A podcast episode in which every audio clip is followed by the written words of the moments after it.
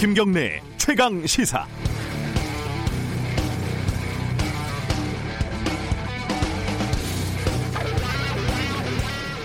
청취자 여러분들 요즘 종이 신문 보십니까?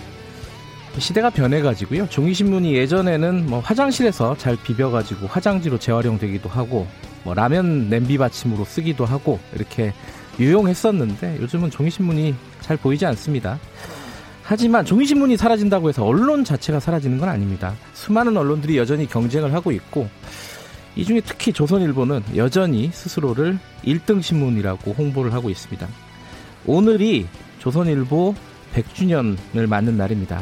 일개 신문이 몇 주년을 맞는 게 뭐가 그렇게 중요하냐 싶지만은 현존하는 언론 중에 같은 제호로 100년을 맞는다는 것은 한국 현대사에서 남다른 의미를 가집니다. 조선일보도 100년 동안 본인들이 진실의 수호자였다고 지난 수개월 동안 대대적으로 홍보를 했습니다. 그리고 어제 본인들이 한 오보를 반성을 했죠. 김일성 사망 보도, 현송월 총살 보도, 사실 좀 어이없는 보도들이었는데 여기에 대해서 반성하고 사과했습니다. 우리는 반성하고 성찰할 줄 아는 언론이다라는 걸 보여주고 싶었던 거겠죠. 그런데 빠진 게 너무 많습니다.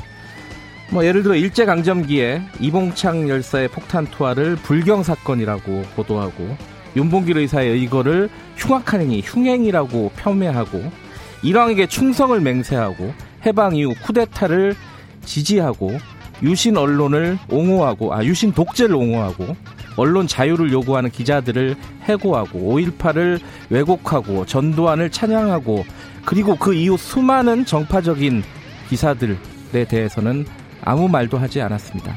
마치 도둑질을 하고 도망간 범인이 갑자기 무당횡단했다고 경찰서에 가서 자수를 하는 그런 꼴로 보입니다. 100년이라는 시간을 기념하는 것은 자유입니다. 하지만 조선일보라는 신문이 우리 사회에서 그리고 우리 역사에서 진실의 수호자라고 자처를 하는 것은 보고 있기가 힘듭니다. 3월 5일 목요일 김경래 최강 시사 시작합니다.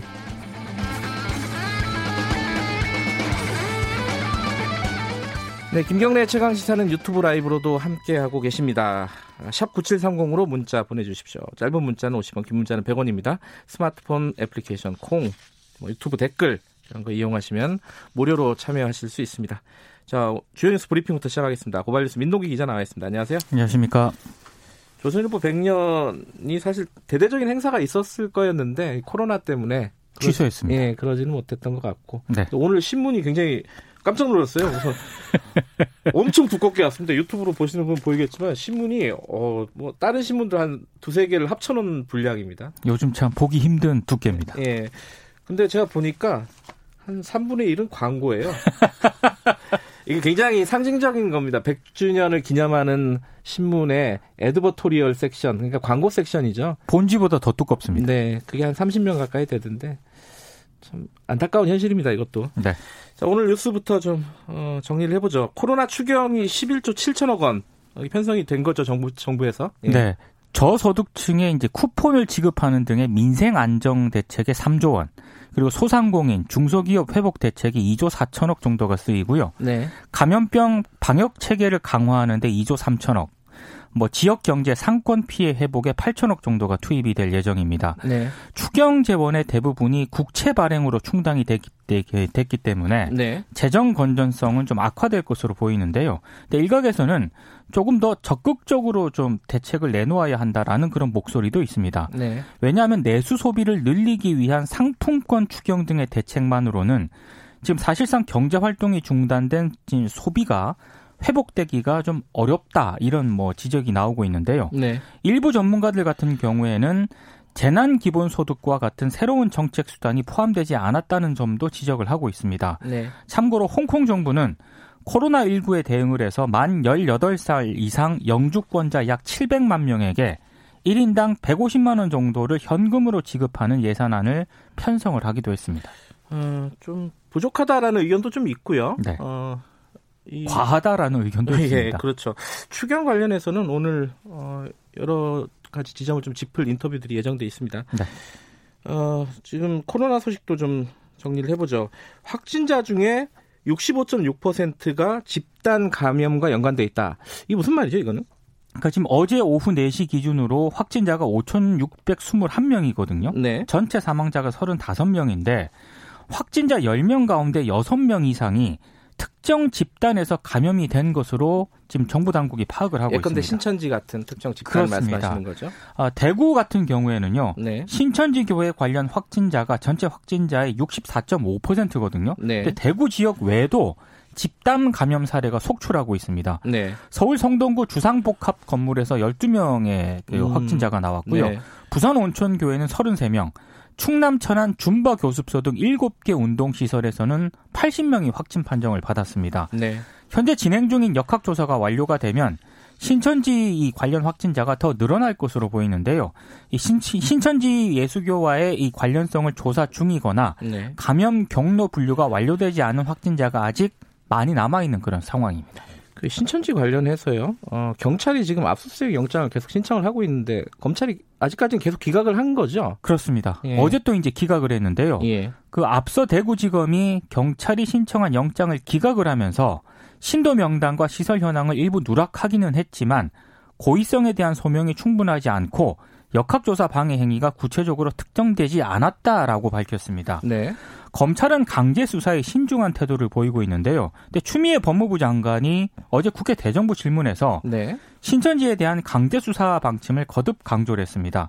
관련해서 그 중앙재난안전대책본부도 각 지자체와 언론 등에서 이 신천지 신도 명단 누락 가능성을 지속적으로 제기하고 있기 때문에 신천지 쪽이 제공한 정보를 확인할 필요도 있다고 판단을 했고 네. 이런 내용을 반영한 업무 연락을 지난 2일 검찰에 송부했다고 밝혔거든요.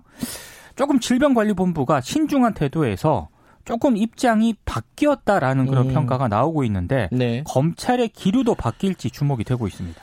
네. 아, 마스크 관련된 소식이 있는데 이건 좀 어, 지금까지 보도, 보지 못한 거네요. 현대자동차가 직원들에게 마스크를 지급하면서 비정규직과 정규직에게 차별을 넣었다. 어떤 차별이었습니까? 그 확진자가 발생한 울산 이 공장 비정규직 노동자들에게 네. 마스크를 지급 안 했다고 합니다. 아, 비정규직에게는 아예 안 했다. 네. 그러니까 현대차가 지난달 28일 울산 이 공장에서 확진자가 나온 뒤에 정규직 노동자들에게만 1급 방진 마스크를 지급을 했고요. 예. 비정규직 노동자들은 당시에는 마스크도 받지 못했고 확진자가 발생했다는 소식도 듣지 못했다고 합니다. 네. 대신에 이제 비정규직 노동자들은 하청업체에서 방한대 등을 이제 지급을 받았다고 네. 하는데요.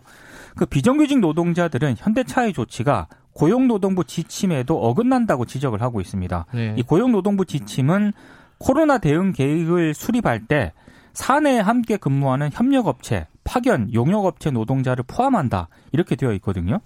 현대차가 해명을 했는데 하청업체 노동자들은 해당 업체의 정규직 직원들이기 때문에 업체 대표가 노동자들에게 마스크를 지급해야 한다고 밝혔고요. 네. 지금 정규직에게만 1급 방진 마스크를 지급을 한 것은 원 하청 모두 물량이 부족한 상황에서 긴급하게 이뤄진 조치다. 이렇게 해명을 하고 있습니다. 같은 공간에서 일을 하잖아요. 아, 그렇죠. 어, 바이러스가 비정규직을 피해가지도 않을 것이고, 그럼 하청업체랑 그럼 논의를 해서 어, 일괄적으로 지급할 수 있는 방법을 찾았어야지. 이런 식으로 하면은 규정에도 어긋나고 바이러스를 막지 못하는 거 아니겠습니까? 그렇습니다. 결과적으로는. 예. 어제 박근혜 전 대통령이 의 편지가 공개가 돼서 어, 굉장한 좀 뉴스가 됐습니다. 어, 내용이 어떤 거였죠? 기존 거대 야당 중심으로 태극기를 들었던 모두가 하나로 힘을 합쳐 주실 것을 호소드린다. 이런 내용입니다. 네. 그러니까 사실상 반문 연대를 통한 보수 통합을 촉구를 한 건데요.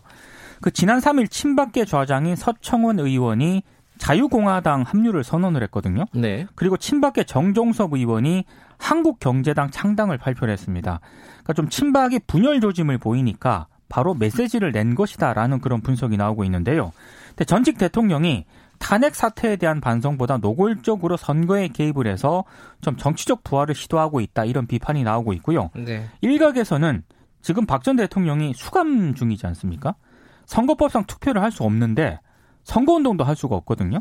이게 옥중 편지가 선거운동에 해당한다라는 비판도 제기가 됐고 실제 중앙선관위가 선거법 위반에 해당하는지를 조사를 하고 있습니다.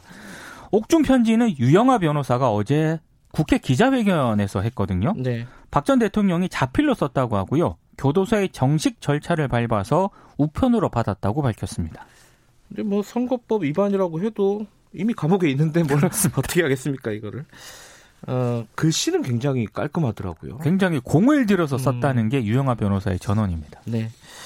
어, 정치권 소식 좀 정리해 보죠. 공천 상황들 조금 간단간단하게 좀 정리해 봅시다. 미래통합당이 그 서울 양천갑의 검사 출신 송암섭 변호사하고요. 네. 경기 성남 분당갑의 김은혜 전 청와대 대변인을 공천했습니다. 네. 박종진 전 앵커도 인천 서구을 후보로 단수 공천이 됐고요.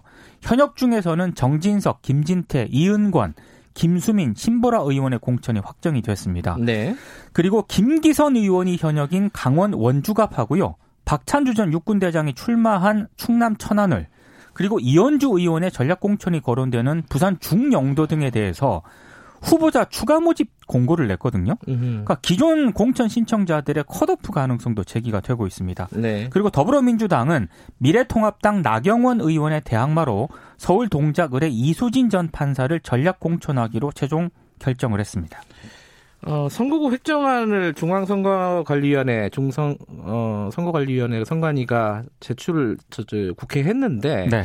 이 부분을 여야가 모두 좀 제의를 해달 다시 좀 논의를 해달라라고 보냈어요 다시. 그러니까 세종 같은 경우에는 분구를 하고요. 예. 경기 군포 갑을 선거구는 합치는 내용의 합의안을 획정위에 전달을 했거든요. 네. 근데 이걸 선관위에 보내면서 오늘 오전 9시까지 획정안을 제출하라고 요구를 했습니다.